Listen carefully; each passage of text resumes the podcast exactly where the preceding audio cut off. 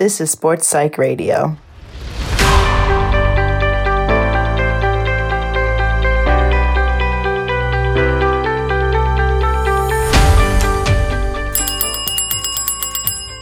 Weißt du, was das war? Meine PR-Bell, meine persönliche Rekordglocke, wie man sie in vielen CrossFit-Boxen findet. Und ich habe sie geläutet, weil ich gerade einen persönlichen Rekord aufgestellt habe. Ja, ich habe nämlich gerade meine achte Podcast-Folge hochgeladen und das ist mir bis vorhin noch nie passiert. Und damit herzlich willkommen zu Sportpsych Radio, dem Sportpsychologie-Podcast am 7. Juni 2021 mit meiner Gästin Daria Marschall. Über ihre Ausbildung wird sie gleich selbst noch etwas erzählen. Nur so viel vorab. Daria ist Sportpsychologin und spezialisiert auf CrossFit, wo sie sowohl Athletinnen als auch Trainerinnen in Workshops und Einzelcoachings betreut.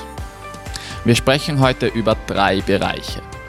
Zuerst unterhalten wir uns über die Sportart CrossFit und wie du Sportpsychologie hier für dich nutzen kannst.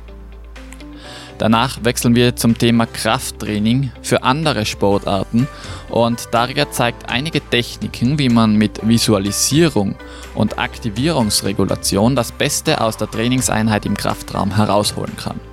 Und zuletzt stellen wir noch einige Überlegungen zum Thema Körperbild an und wir erörtern, wo die Unterschiede zwischen einem ästhetischen und einem funktionalen Körperbild liegen und was das für dich bedeuten kann, wenn du mit dem Aussehen deines Körpers unzufrieden bist. Die Links zu Darias Blog Brain and Barbells und zur Homepage dieses Podcasts findest du in den Shownotes zu dieser Episode. Wenn du diesen Podcast unterstützen willst, dann erzähl bitte weiter, dass er dir gefällt, denn Mundpropaganda ist bekanntlich die beste Werbung. Gute Unterhaltung mit Sportpsych Radio und Daria Marschall. Daria, ich hoffe, du hast einen guten Kaffee und bist bereit für ein interessantes Gespräch. Ein Leitungswasser habe ich ganz exquisit. Ein Leitungswasser, auch gut. Ja, ich habe mir für den Einstieg überlegt, dass wir so ein kleines Spiel unter Anführungszeichen spielen. Ich würde dir nacheinander drei Sätze oder Satzanfänge geben und deine Aufgabe wäre es, die zu vervollständigen. Bist du bereit? Mhm, leg los. Okay, also der erste Satzanfang wäre, CrossFit ist für mich. Da kommt gleich das Problem, dass ich meistens nicht kurz antworten kann.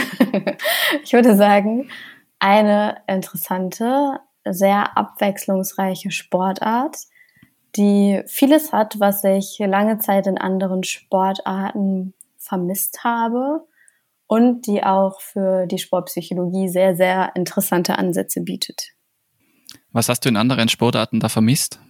Was ich an CrossFit so sehr schätze, ist, dass man das Leistungsniveau so unheimlich individuell anpassen kann. Ich habe zum Beispiel während meines Studiums auch sehr lange Rugby gespielt. Und da war es dann manchmal so, dass dann gesagt wurde zum Aufwärmen, lauf mal zwei Runden um den Platz. Und während für einige diese zwei Runden schon völlig genug waren, war es für mich so, okay, was, was machen wir jetzt? Wie geht's weiter? Und beim CrossFit ist es total cool, dass quasi jeder das Workout oder die Sporteinheit individuell auf sich angepasst bekommt. Man nennt es dann skalieren. Also man kann schauen, anhand des Gewichts zum Beispiel zu skalieren oder anhand der Komplexität der Übung. Und so kommt es manchmal vor, dass die Leute, die in so einer gemeinsamen CrossFit-Stunde sind, also in einer Class nennt man es dann, dass die ein und denselben Trainingsplan zwar auf der Tafel stehen haben, aber im Endeffekt jeder doch was anderes macht, weil es auf das individuelle Leistungsniveau eben angepasst wird. Und das ist für mich eine sehr, sehr große Stärke von dieser Sportart. Cool, kommen wir zum Satzanfang 2. In Halle an der Saale habe ich studiert, weil es nirgendwo anders zu der Zeit, wo ich recherchiert habe, einen Sportpsychologie-Studiengang gab. Und für mich war relativ schnell klar, dass ich in die Sportpsychologie gehen will. Und da habe ich nur Halle als gute Möglichkeit gefunden. Die anderen Studiengänge waren sonst auch sehr Wirtschaftspsychologie-lastig. Das war der einzige, ich sag mal, reine Sportpsychologie-Studiengang.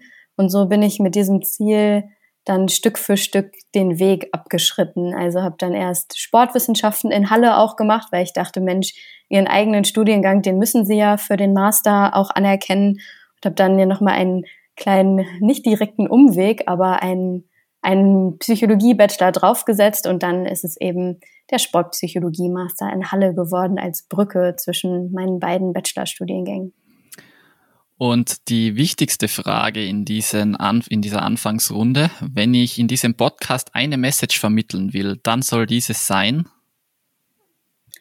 Also ich glaube, ich wäre zufrieden, wenn eine einzige Person schon dabei wäre, die einen kleinen Aha-Moment vielleicht beim Zuhören hat oder die danach noch ein bisschen anders über ihr eigenes Sporttreiben nachdenkt. Und ich finde es auch generell immer total cool, über Sportpsychologie zu reden und mehr, mehr Licht ins Dunkle der Sportpsychologie zu bringen, was Sportpsychologie ist, was man da macht und da, damit wäre ich schon sehr zufrieden dann. Gut, und mit diesem Ziel steigen wir jetzt ein in unser heutiges Thema, nämlich CrossFit beziehungsweise Krafttraining im Allgemeinen.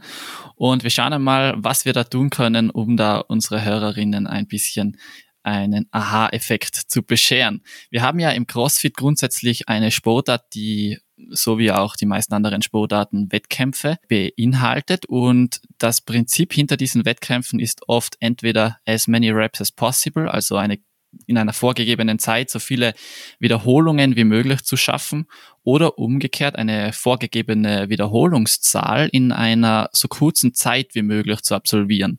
Und das heißt, dass wir eine maximale Belastung sowohl körperlich als auch mental dabei haben. Für mich persönlich ist das jetzt einmal oder klingt das mal prinzipiell sehr anstrengend. Muss man da eigentlich der Typ dafür sein oder würdest du sagen, kann man das auch lernen? Also ich glaube, dass sich jede Sportart meistens so seine Zielgruppe sucht und jede Zielgruppe sucht sich seine Sportart. Also ich glaube, es gibt da so eine gegenseitige Wechselwirkung, dass CrossFit an sich, so wie die Sportart aufgebaut ist, schon die Leute primär anspricht, die auch eher einen Leistungsgedanken haben, die auch an ihre Grenze gehen wollen und dass die sich daher auch primär so in dieser Sportart dann tummeln.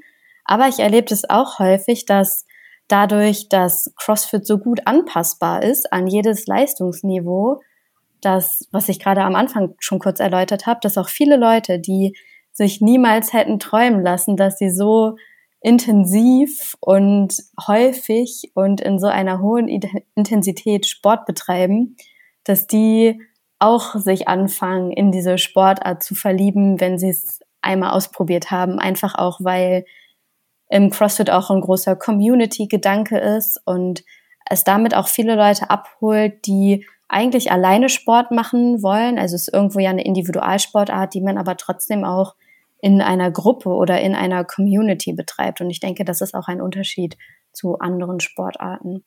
Würdest du sagen, dass es in diesen Gruppen eine relativ hohe Rivalität untereinander gibt oder ist es eher unterstützend?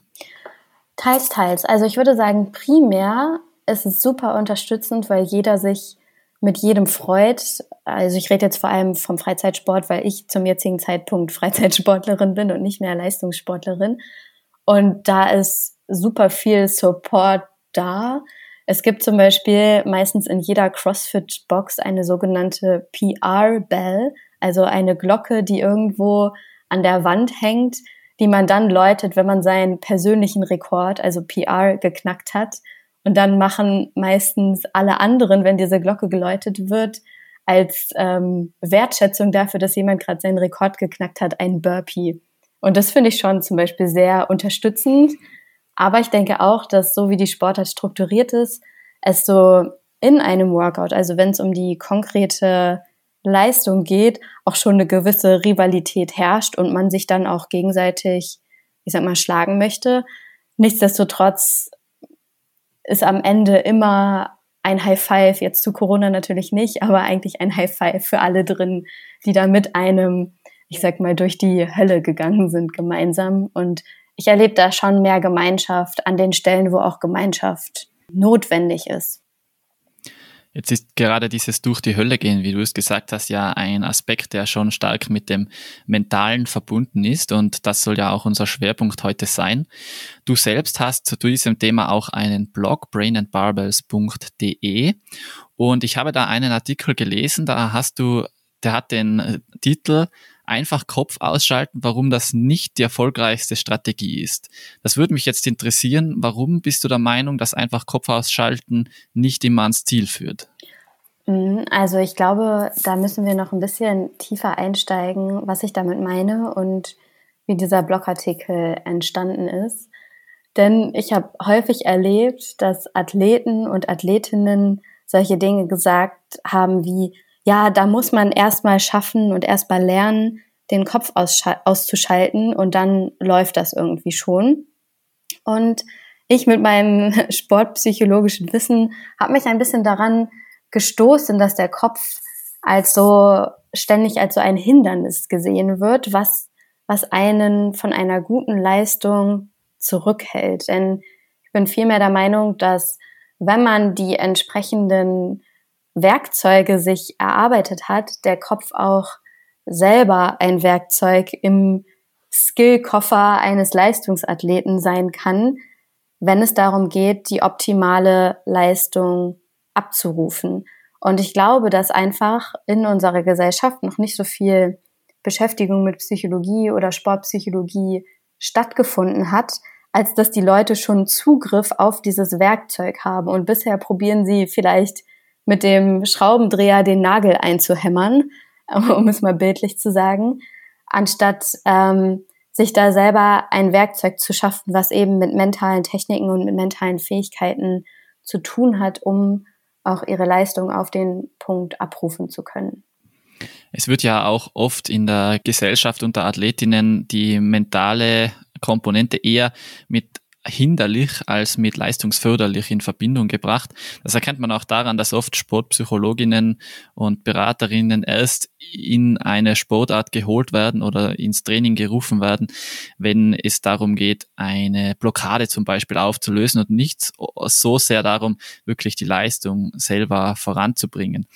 Du sagst also, es wäre schon ein eingeschalteter Kopf erwünscht beim Training, aber man muss ihn halt richtig verwenden. Und in deinem Blogartikel, da hast du das verglichen mit einem Turbo-Knopf beim Auto, den man halt erst finden muss. Wie würdest mhm. du sagen, kann man jetzt im CrossFit so einen Turbo-Knopf finden? Okay, wow. Also das ist erstmal etwas, was von Athlet zu Athlet und jetzt auch nicht nur im CrossFit, sondern ganz generell sehr verschieden sein kann, denn jeder Mensch hat andere Motive, andere Dinge, die ihn antreiben, äh, andere Werte, die ihn ansprechen, andere Ziele. Und da gibt es dann in dem Sinne nicht das Pauschalrezept, wie man da seinen, ich sag mal, Turboknopf findet, sondern da müsste man wirklich individuell schauen, was bringt die einzelne Person oder der einzelne Athlet auch mit. Das kann ich nachvollziehen, aber gibt es vielleicht irgendwie so eine pauschale Antwort, wo man sagen kann, diese drei Skills, die sollte dann doch jeder Crossfitter und jede Crossfitterin beherrschen, um da einfach aus dem mentalen Bereich das Maximum rausholen zu können? Hm, da tue ich mich schwer, das jetzt auf drei Skills so runterzubrechen, denn dieses, wie finde ich, diesen mentalen Turboknopf ist ja im Prinzip eine sportpsychologische Frage, wo man in ganz, ganz viele unterschiedliche Richtungen erstmal auch schauen kann. Also wie ich es gerade schon gesagt habe, was treibt mich persönlich an?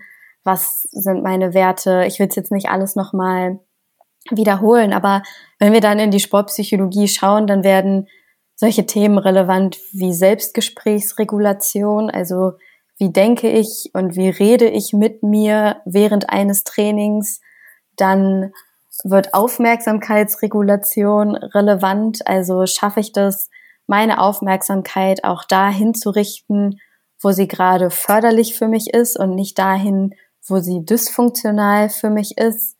Und ich glaube, dass Zielsetzung auch ein sehr starker Faktor sein kann, der das eigene Verhalten in eine bestimmte Richtung lenkt oder eben auch nicht lenkt. Also das wären so drei wichtige Aspekte, aber es gibt sicherlich noch sehr, sehr viel mehr und eine ganze Disziplin, also damit meine ich jetzt die Sportpsychologie, lässt sich, glaube ich, schwierig in so eine kurze Podcast-Folge packen. Ja, du hast auch selber gesagt, du hast zwei Bachelorstudien und einen Masterstudiengang in diesem Bereich absolviert. Das wäre natürlich wirklich etwas naiv, das in einen Podcast backen zu wollen. Aber lass uns noch etwas auf diesen letzten Punkt eingehen, den du jetzt erwähnt hast, diese Zielsetzung. Wie könnte man denn mit einer geschickten Zielsetzung im CrossFit seine Leistung pushen? Was ich häufig erlebe bei CrossFit-Athleten oder Athletinnen ist, dass sie ohne eine konkrete Zielsetzung in ein Workout gehen und erstmal einfach machen. Das kann auch gut sein, um Erfahrungen zu sammeln, aber wenn man eher strategischer auf die Sportart schaut, dann kann ein Gameplan, wie man sich die Wiederholungen zum Beispiel aufteilt, unheimlich hilfreich sein. Zum einen um eine gleichmäßige Leistung dann im Workout abzurufen und zum anderen aber auch, um am Ende einen Vergleichswert zu haben, der nicht von anderen abhängig ist, weil ich selber dort dann ein Ziel kreiert habe, woran ich mich halte, nämlich zum Beispiel die Klimmzüge in vier mal fünf Wiederholungen aufteilen, die 20 Stück. Und das habe ich dann erreicht, unabhängig von anderen. Und Genauso kann aber auch ein Fokus in einem Workout oder ein Ziel in einem Workout sein, heute mal an der Technik von Kniebeugen zu arbeiten und eben da ein Stück weit das Tempo rauszunehmen, um den, den Fokus auf den Kniebeugen zu lassen. Und ich als Freizeitathletin habe auch häufig einfach den Fokus, mich in dem Workout nicht komplett zu verausgaben, sondern mich einfach ein bisschen durchzubewegen und das ist was, was, glaube ich, im CrossFit schnell in Vergessenheit gerät, weil du hast es ja auch schon am Anfang gesagt, die Sportart ja auch sehr leistungsgetrieben in der Außenwirkung ist. Und da erlebe ich es häufig, dass Athleten Hauptsache die vorgeschriebenen Gewichte nehmen wollen, aber es dann verpassen, dass sie auch eine gute Technik haben sollten dabei und auch einen guten, ich nenne es mal jetzt Workout Flow, also, dass sie nicht eine Wiederholung machen und dann so kaputt sind, dass sie drei Minuten Erholungszeit brauchen. Und da kann ein Fokus auch sein oder ein Ziel, einfach das Workout kontinuierlich heute durchzuarbeiten und die Gewichte so anzupassen. Also wenn ich es jetzt nochmal zusammenfassen würde, dann würde ich sagen, sich ein individuelles Ziel setzen, was auf die eigenen Fähigkeiten passt, was auf die eigene Situation gerade passt und was auf die eigene Tagesform passt und nicht nur mit so langfristigen Zielen zu arbeiten, sondern auch kurzfristigen kleinen Trainingszielen. Was ich schön finde, ist, dass diese Glocke, von der du vorhin gesprochen hast, diese Personal Best Bell, eigentlich auch genau auf das abzielt, dass man sich auf sich und seine eigene Leistung konzentriert. Denn es ist ja nicht die Glocke, die man läutet, wenn man besser war als die anderen, sondern wenn man sein eigenes Bestes Ergebnis übertroffen hat. Und das geht eigentlich mit, genau mit dem einher, was du jetzt gesagt hast, den Vergleich von den anderen wegzulenken und eigentlich sich daran zu orientieren, was man selbst früher geschafft hat und was man jetzt heute schaffen kann. Ja, das stimmt total. Nichtsdestotrotz hat CrossFit auch einige Aspekte, die diesen Vergleich mit anderen noch forcieren, was aber aus motivationaler Perspektive auch nicht immer schlimm sein muss, da das auch ein Antreiber sein kann und da wird es mir manchmal ein bisschen zu sehr verteufelt, sich nicht mit anderen vergleichen zu sollen. Denn irgendwo ist das auch was ganz Natürliches so in unserer Psyche, dass diese Vergleiche eben auch ein Teil automatisch passieren. Nichtsdestotrotz gebe ich dir total recht, dass es definitiv auch eine Balance braucht zwischen den Vergleichen mit anderen und den Vergleichen auch mit sich selbst. Definitiv. Ja, meiner Auffassung nach geht es ja hier auch mehr darum, dass man versucht, sich nicht demotivieren zu lassen, nur weil man vielleicht mal nicht der Beste ist, oder? Also der Vergleich mit sich selber hat ja vor allem die Wirkung für jene Menschen, die jetzt eben nicht die Besten in der Runde sind oder zu den Top Ten gehören, dass die auch eine Möglichkeit haben, sich durch eine Zielsetzung zu motivieren.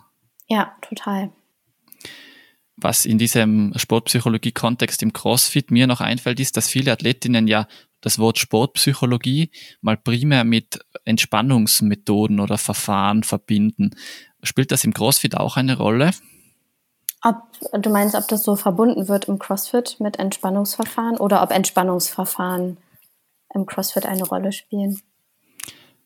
Beides. Also CrossFit ist ja grundsätzlich eher nicht dafür bekannt, dass die Sportart gar so entspannend ist, aber kann man da Entspannungsverfahren sinnvoll einsetzen? Äh, ja, kann man auf jeden Fall und sollte man auch, gerade weil das ja so eine hochintensive Sportart ist, kann man meiner Ansicht nach nochmal viel rausholen, um auch die Regeneration zu fördern. Denn wenn Leistung so eine hohe Rolle spielt, dann wird manchmal die Regeneration, rückt sie eher in den Hintergrund und wird manchmal ein Stück weit vergessen.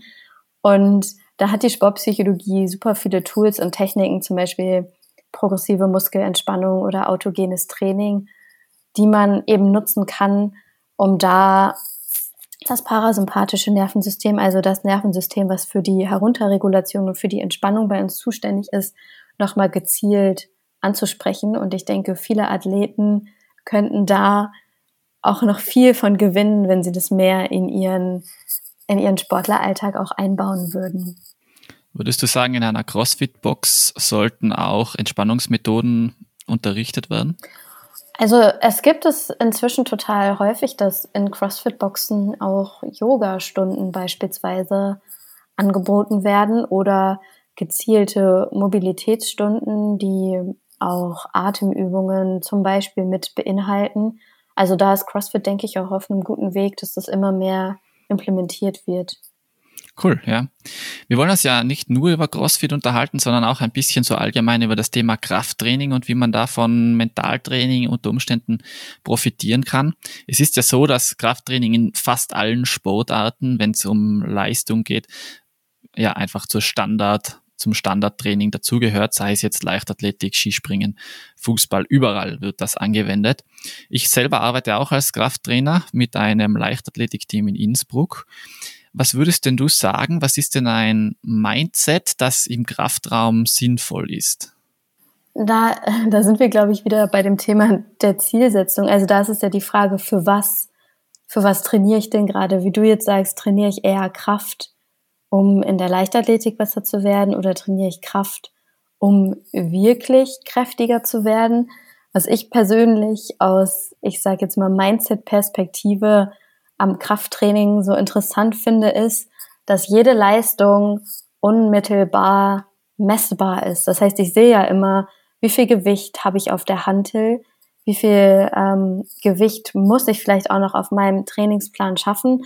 Und das macht es anders als zum Beispiel als bei technischen Sportarten wie Turnen, jede Leist Leistung sehr, sehr objektiv messbar. Und das ist etwas, was aus meiner Sicht allein schon leistungsförderlich auch sein kann für den Kraftbereich, da man kleine Fortschritte auch schnell sieht und dahingehend dann auch wieder neue Trainingspläne oder Trainingsanpassungen eben entwickeln kann. Also so Fortschritte werden schneller sichtbar als in anderen Sportarten. Ich persönlich habe die Erfahrung gemacht, dass es für manche Athletinnen schwierig ist, sich in einen guten Aktivierungszustand zu bringen, wenn sie in den Kraftraum kommen. Das ist auch ganz natürlich, weil natürlich gerade junge Sportlerinnen haben davor zum Beispiel den ganzen Tag Schule, nach acht Stunden Unterricht kommen sie dann irgendwann in den Kraftraum und dann sollen sie da noch äh, großartig Gewichte stemmen, Kniebeugen sauber durchführen. Das ist sicherlich eine Herausforderung. Und wenn man schon etwas müde ist, dann wird das natürlich immer schwieriger. Gibt es da vielleicht aus der Sportpsychologie heraus ein paar Möglichkeiten, wie man sich da wieder entsprechend pushen kann, vielleicht auch wenn man einen schlechten Tag mal hat, um da trotzdem einen guten Leistungszustand im Kraftraum zu erreichen? Also wenn du jetzt ansprichst, man hat zum Beispiel einen schlechten Tag, dann ist für mich die Frage, wie gehe ich gedanklich dann auch in so ein Training rein? Also schaue ich eher zurück, dass der Tag sowieso schon schlecht war und dann kann das Training auch nicht gut werden. Dann sind wir so im Bereich der, ich sag mal, self-fulfilling prophecy, also selbst erfüllenden Prophezeiung? Oder gehe ich da auch einen Schritt zurück und sage mir, hey, selbst wenn der Tag bisher nicht so gut verlief, kann ich das abhaken Und kann ich mir da jetzt ein, ein Trainingsumfeld selber auch schaffen, jetzt für das Training heute, so dass ich trotzdem am Ende noch zufrieden bin. Und gerade bei so schlechten Tagen ist es aus meiner Sicht auch hilfreich, das Ziel oder den Fokus für das Training nochmal neu zu definieren und auch mit sich selbst ein bisschen freundlich zu sein, dass vielleicht an so einem schlechten Tag auch eben nicht immer alles geht.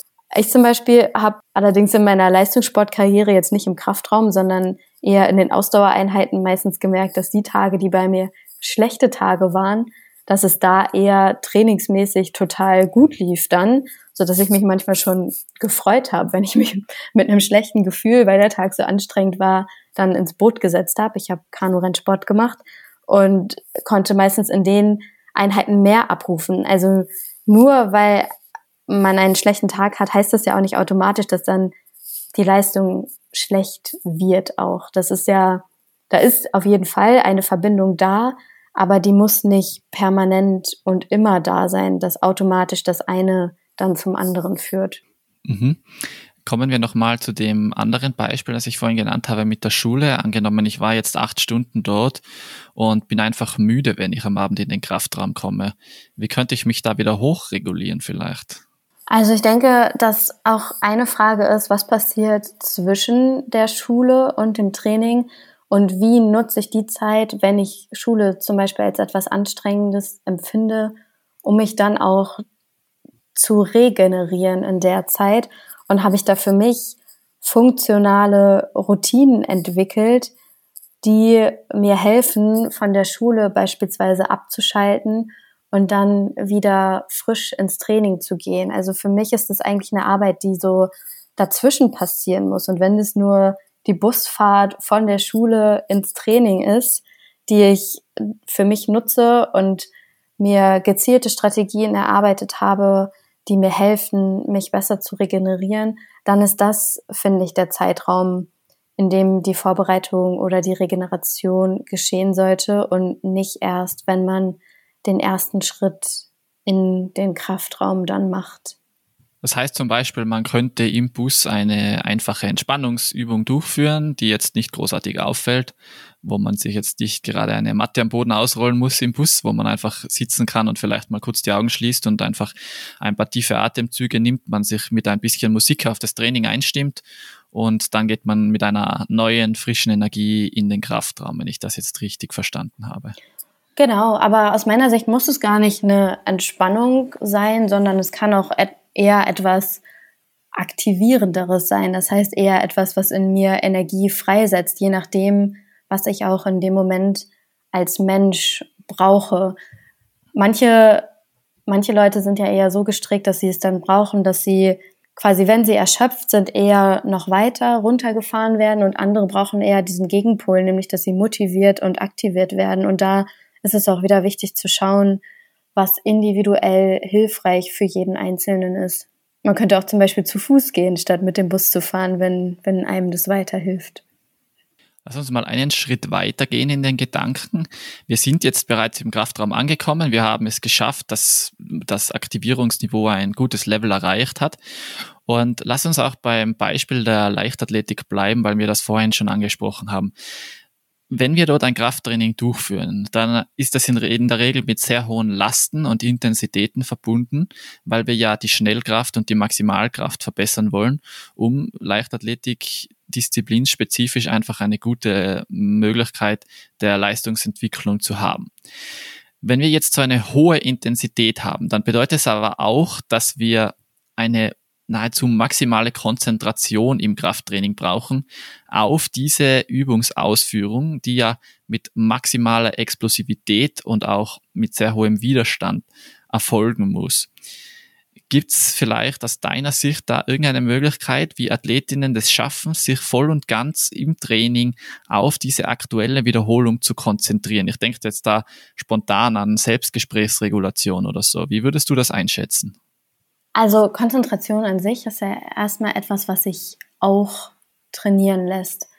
Das bedeutet, ich kann schon auch gezielt üben, mich auf bestimmte Sachen zu konzentrieren und bestimmte Sachen eher in den Hintergrund rücken zu lassen. Denn man muss sich vorstellen, unsere Wahrnehmung und unsere Konzentration funktioniert ein Stück weit wie ein Filter. Das heißt, es sind erstmal ganz viele Wahrnehmungsreize da, aber die können vom Gehirn gar nicht alle verarbeitet werden, weil das Volumen dieser Reize so groß ist. Also jeder, der jetzt gerade zuhört, wird wahrscheinlich in dem Moment eher die Aufmerksamkeit auf dieser Podcast-Folge, das heißt auf auditiven Reizen haben und vielleicht völlig vergessen haben, wie es sich anfühlt, gerade auf dem Sofa zu sitzen oder wie es sich anfühlt, gerade die Schuhe beim Spazierengehen anzuhaben. Das heißt, wir Menschen blenden auch immer automatisch bestimmte Reize aus.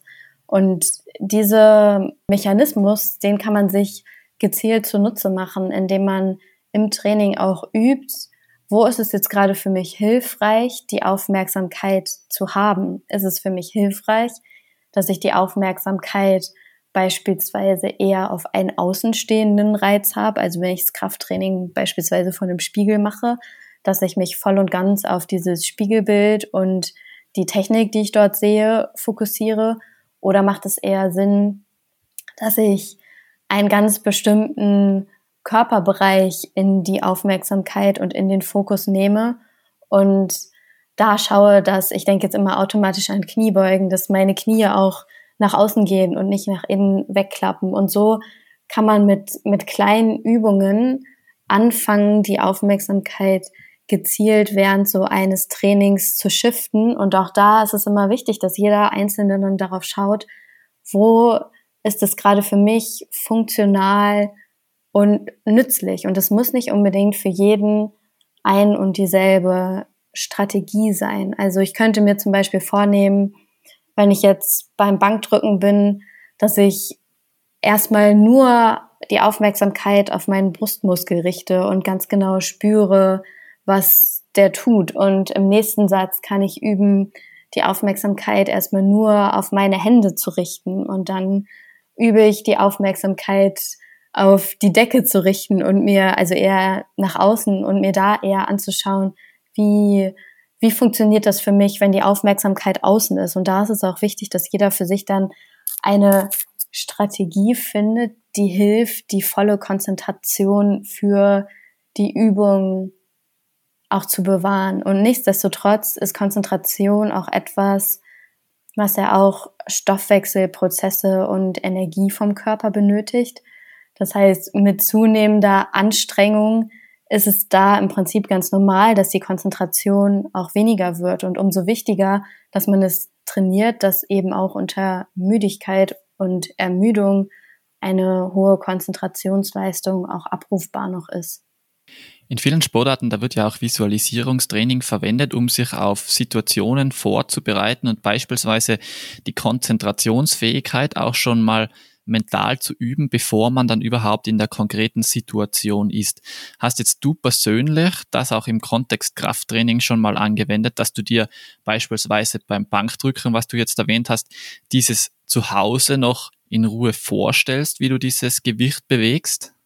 Also ich habe tatsächlich für sehr viele sehr unterschiedliche Übungen, die verschiedensten äh, Visualisierungen in meinem Kopf die ich gerne nutze. Ich mache es aber meistens nicht vorher zu Hause, einfach weil ich jetzt nicht so ambitioniert bin. Wie gesagt, ich selber, ich bin Freizeitsportlerin, aber ich nutze es total gerne, zum Beispiel direkt vor einem Satz, um mich da mental auch in den Fokus zu bringen für die entsprechende Übung. Und bei mir sind diese Bilder, die ich da im Kopf habe, häufig an eine an einen taktilen Reiz, also an eine körperliche Empfindung verknüpft. Und auch da kann jeder ja wieder etwas anderes nutzen. Den manch, manchen hilft eher ein ganz, ganz konkretes Bild vor Augen, was sie wirklich sehen können. Die anderen brauchen da ein Geräusch.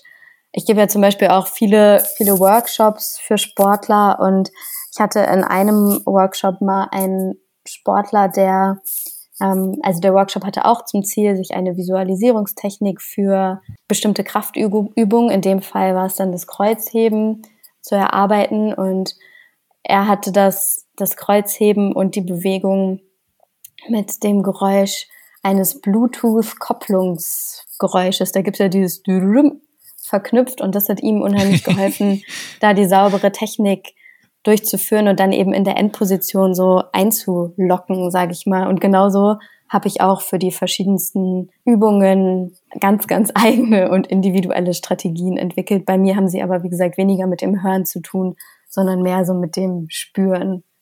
Ja, also das Bluetooth-Kopplungsgeräusch würde mir persönlich jetzt wahrscheinlich beim Kreuzheben auch nicht helfen, aber da muss dann halt jeder und jede ihre eigenen äh, Strategien finden. Wenn du mal noch kurz auf dieses Taktile eingehen, was du gesagt hast, was spürst du da zum Beispiel, wenn du dir so eine Kniebeuge vorstellst? Wenn ich jetzt bei der Kniebeuge bin, ich nehme mal die Frontkniebeuge als Beispiel, dann stelle ich mir häufig vor, und jetzt muss man ein bisschen wissen, wie so eine CrossFit-Box aussieht man macht die Kniebeuge meistens aus einem Rig, wo über der Stelle, wo man eine Kniebeuge macht, eine Klimmzugstange ist. Und jetzt klingt es vielleicht ein bisschen verrückt. Wie gesagt, die, diese Techniken können ganz verrückt und super individuell sein. Wichtig ist, dass die einen emotional ansprechen, dass man auch etwas damit verbindet. Und ich stelle mir vor, dass so ein Seil um meine Brust ähm, gespannt ist, was nach oben geht und über dieser Klimmzugstange hängt. Und am Ende dieses Seils, also an der Seite, wo ich nicht bin, hängt ein Gewicht.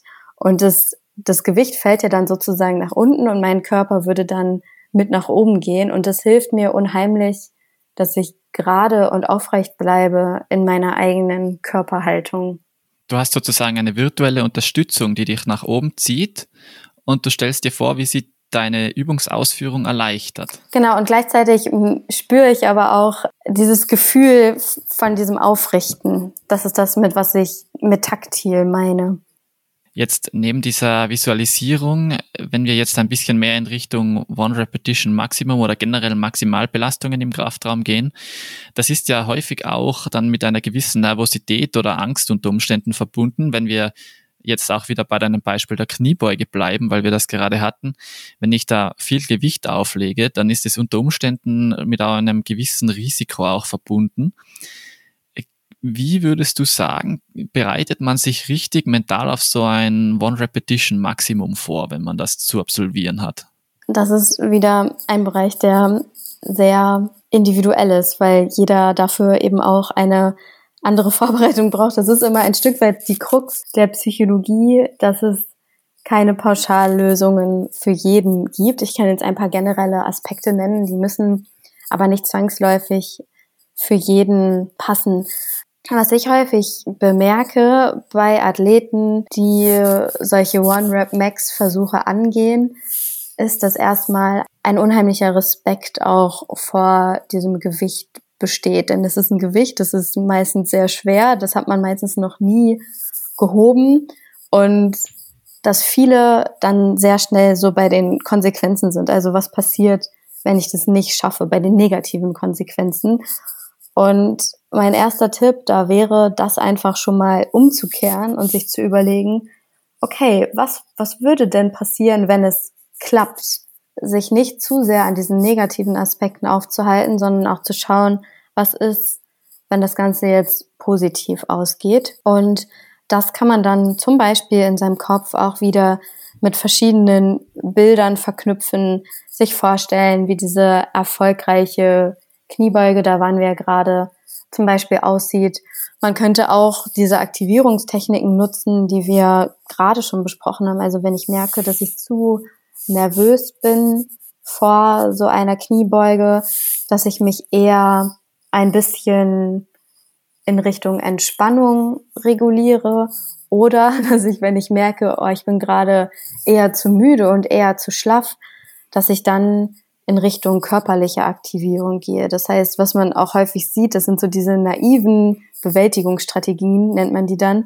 Also die Strategien, die sowieso schon jeder hat und jeder nutzt, beispielsweise kurz die Arme auszuschütteln vorher oder bei Michael Phelps, wenn man den mal genauer beobachtet hat, da sieht man das ganz nett, dass der sich vorm Start, bevor er ins Becken springt, einmal alle Muskeln abklopft. Das heißt, das wären dann eher aktivierende Übungen und dann spielt die Selbstgesprächsregulation, also das, was ich in dem Moment denke, dann auch wieder eine Rolle und das kann ich auch nutzen, um mich damit vorzubereiten. Ich zum Beispiel, ich denke häufig nicht, oh Gott, was ist, wenn das jetzt nicht klappt, sondern ich probiere das einmal zu äh, reframe und in einen anderen Bezugsrahmen zu setzen und mir zu überlegen, oh, wie geil wäre das denn, wenn du das Gewicht jetzt schaffst? Das wäre mega, so viel hast du noch nie geschafft. Was wäre das für ein cooler Gewinn? Und das sind ganz viele Strategien, mit denen man so arbeiten kann.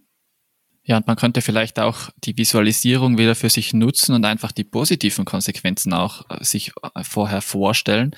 Vielleicht auch, wie fühlt es sich an, wenn ich das jetzt gleich geschafft habe? Die Wiederholung dauert fünf Sekunden maximal und ich freue mich schon darauf, wie ich danach juhlen werde, wie, wie ich mich feiern werde. Das sind ja auch Möglichkeiten, wie man sich einfach positiv stimmen kann und einfach, wie du sagst, diesen Respekt vor dem Gewicht ein bisschen abschüttelt. Genau. Lass uns mal ein bisschen das Thema wechseln, Daria. Und zwar, ich würde gerne nochmal auf deinen Blog eingehen. Du hast dort auch ein anderes Thema, mit dem du dich beschäftigt hast. Und auch in deinem Podcast hast du da mal eine eigene Folge dazu aufgenommen. Das ist das Thema Körperbild. Und das spielt nicht nur im Kraftsport eine Rolle, sondern generell in vielen Sportarten. Wie sehe ich beim Sport aus? Wie sehe ich auch außerhalb vom Sport aus?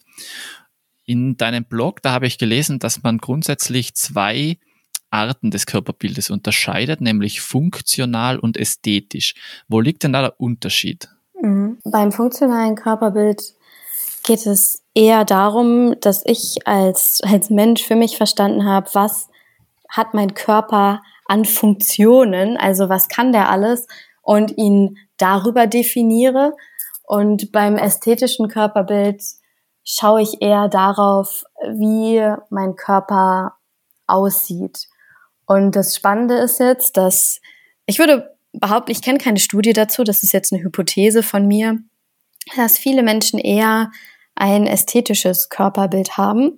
Und das Spannende ist jetzt, dass ich ja in Teilen nicht so eine direkte Kontrolle über meine Ästhetik habe. Also ich kann jetzt mein Gesicht nicht ändern, es sei denn, ich lasse mich operieren, klar, aber ich meine jetzt, ich habe keinen Einfluss darauf, wie mein Gesicht aussieht. Aber ich habe zum Beispiel einen Einfluss darauf, was mein Körper alles kann und was ich ihm beibringen kann, was er lernen kann. Und das ist etwas, was mir helfen kann, ein positiveres Körperbild oder einen besseren Umgang auch mit meinem eigenen Körper zu finden. Also ich erlebe das häufig auch im Kontext von Social Media, wo ja sehr viele auch dysfunktionale, also nicht hilfreiche Vergleichsprozesse stattfinden, dass sich Menschen da eher mit Leuten vergleichen, die zum Beispiel viel besser aussehen als sie selber und dadurch schnell negative Stimmung dann eben auch entsteht und sich da mehr auf ein funktionales Körperbild zu besinnen, kann unheimlich hilfreich sein, gerade weil es eben auch veränderbar ist und man einen gewissen Handlungsspielraum dafür hat, was man bei einem ästhetischen Körperbild nicht hat. Ja, die so sozialen Medien, die fokussieren natürlich auch sehr stark dieses ästhetische Körperbild. Dann hat man noch die Möglichkeit, das mit Filtern eventuell noch sogar zu verstärken mhm. und etwas ähm, herauszustreichen, das so eigentlich gar nicht besteht, gerade was Kontraste angeht, um vielleicht die Konturen der Muskulatur noch kräftiger erscheinen zu lassen und so weiter. Oder auch mit dem Licht kann man da ja viel machen, um einen gewissen Schein zu erzeugen. Das heißt also, das funktionale Körperbild ist funktionaler, wie der Name schon sagt. Jetzt ist es aber grundsätzlich so, dass häufig dieses Körperbild als Problem und Anführungszeichen von Frauen betrachtet wird. Ich behaupte aber, dass das Männer mindestens genauso trifft. Was gibt es da für Unterschiede zwischen den Geschlechtern? Meine Vermutung ist, dass auch im Kontext von Sport und Social Media mehr Männer sich mit ihrem Körper beschäftigen, aber gleichzeitig ist auch meine Vermutung, dass es immer noch etwas weniger als bei Frauen beispielsweise ist. Da Frauen generell mehr, sei es jetzt in den Medien oder im Alltag, an ihrem Körper auch gemessen werden. Ich kann aber sagen, ich hatte letztens, ich biete manchmal auf meinem Instagram Talk so, äh, Instagram Channel so Zoom Talk Runden an. Und die sind kostenlos. Man kann einfach, man kann sich das vorstellen wie so eine nette Gesprächsrunde, die halt online ist. Und die startet meistens in einem kleinen Kreis von Leuten und dann können andere noch ihre Perspektiven dazugeben. Und dort haben wir auch letztens über das Thema Körperbild gesprochen und ich habe worüber ich mich sehr, sehr freue, auch einen Mann gefunden, der Lust hatte, seine Perspektive darüber zu teilen. Und das hat auch dazu geführt, dass ein, zwei weitere Männer, die im Publikum waren, auch ihre eigenen Erfahrungen dazu geteilt haben. Nichtsdestotrotz war, und um da jetzt auf deine Frage zurückzukommen, das Publikum auch in dieser Talkrunde schon deutlich weiblich. Also ich denke, das ist etwas, das beschäftigt auch Männer, aber nicht in so einem großen Umfang, wie es bei Frauen der Fall ist. Das ist meine Hypothese. Jetzt ist es ja so, wir haben dieses Körperbild jetzt eher als Problem hier betrachtet, aber es ist ja in erster Linie dann ein Problem, wenn es bei den Betroffenen zu Unzufriedenheit führt. Es kann ja aber grundsätzlich auch sein, dass jemand einfach sehr zufrieden mit seinem Körperbild ist und sich daran erfreut. Gibt es vielleicht Möglichkeiten, wie man jetzt selbst ein positives Körperbild von sich entwickeln kann? Ich denke zum einen das, was wir gerade besprochen haben, von einem ästhetischen Körperbild eher wegzugehen auf ein funktionelles Körperbild und sich mal gezielt auch damit auseinanderzusetzen, was der eigene Körper alles kann und was er alles auch geschafft hat, kann ein erster Schritt sein. Und dann ist es auch immer die Frage, wie definiere ich mich als Mensch und worüber definiere ich auch meinen Selbstwert? Also ist das Körperbild ein großer Teil davon oder ist es eher ein kleiner Teil davon? Und sehe ich persönlich, was ich als Mensch noch für Stärken, Fähigkeiten besitze, die jetzt nicht zwangsläufig etwas mit meinem Körper zu tun haben. Und das sichtbar zu machen, kann helfen, auch die eigene Identität, sage ich mal, auf mehrere Pfeiler zu stellen.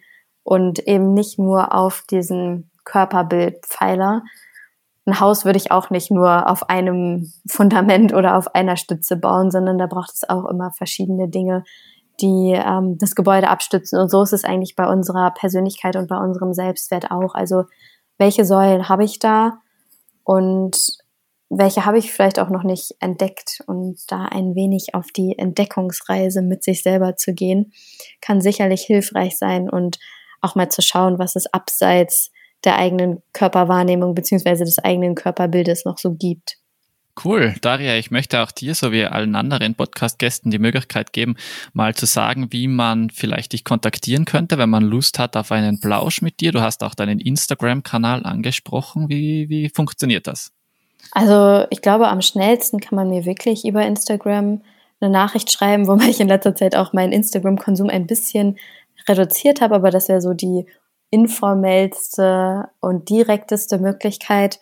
Ansonsten kann man mir gerne eine E-Mail auch schreiben an info at brainandbarbels.de. Und die Homepage ist gerade in Über Überarbeitung. In Zukunft wird es auch auf der Homepage noch mehr Inhalte geben, sei es äh, Workshop-Angebote oder sei es neue Blogartikel, das heißt, da gerne vorbeischauen und einmal schauen, was sich in der nächsten, in der nahen Zukunft alles noch verändert. Sehr gut, die Homepage ist auch brainandbarbels.de.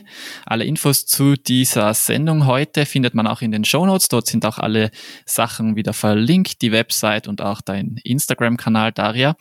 Wie verabschiedet man sich unter CrossFit? Dann gibt es da einen typischen Gruß. Man würde ein High Five geben, wenn nicht Corona ist, zumindest. Okay, das ist jetzt hier in unserem Setting sowieso schwierig von Innsbruck nach Braunschweig, aber wir machen mal ein virtuelles High Five. Danke, dass du dir die Zeit genommen hast. Ich freue mich, wenn wir in Kontakt bleiben, Daria. Machen wir. Hat mich auch gefreut, Felix. Vielen Dank.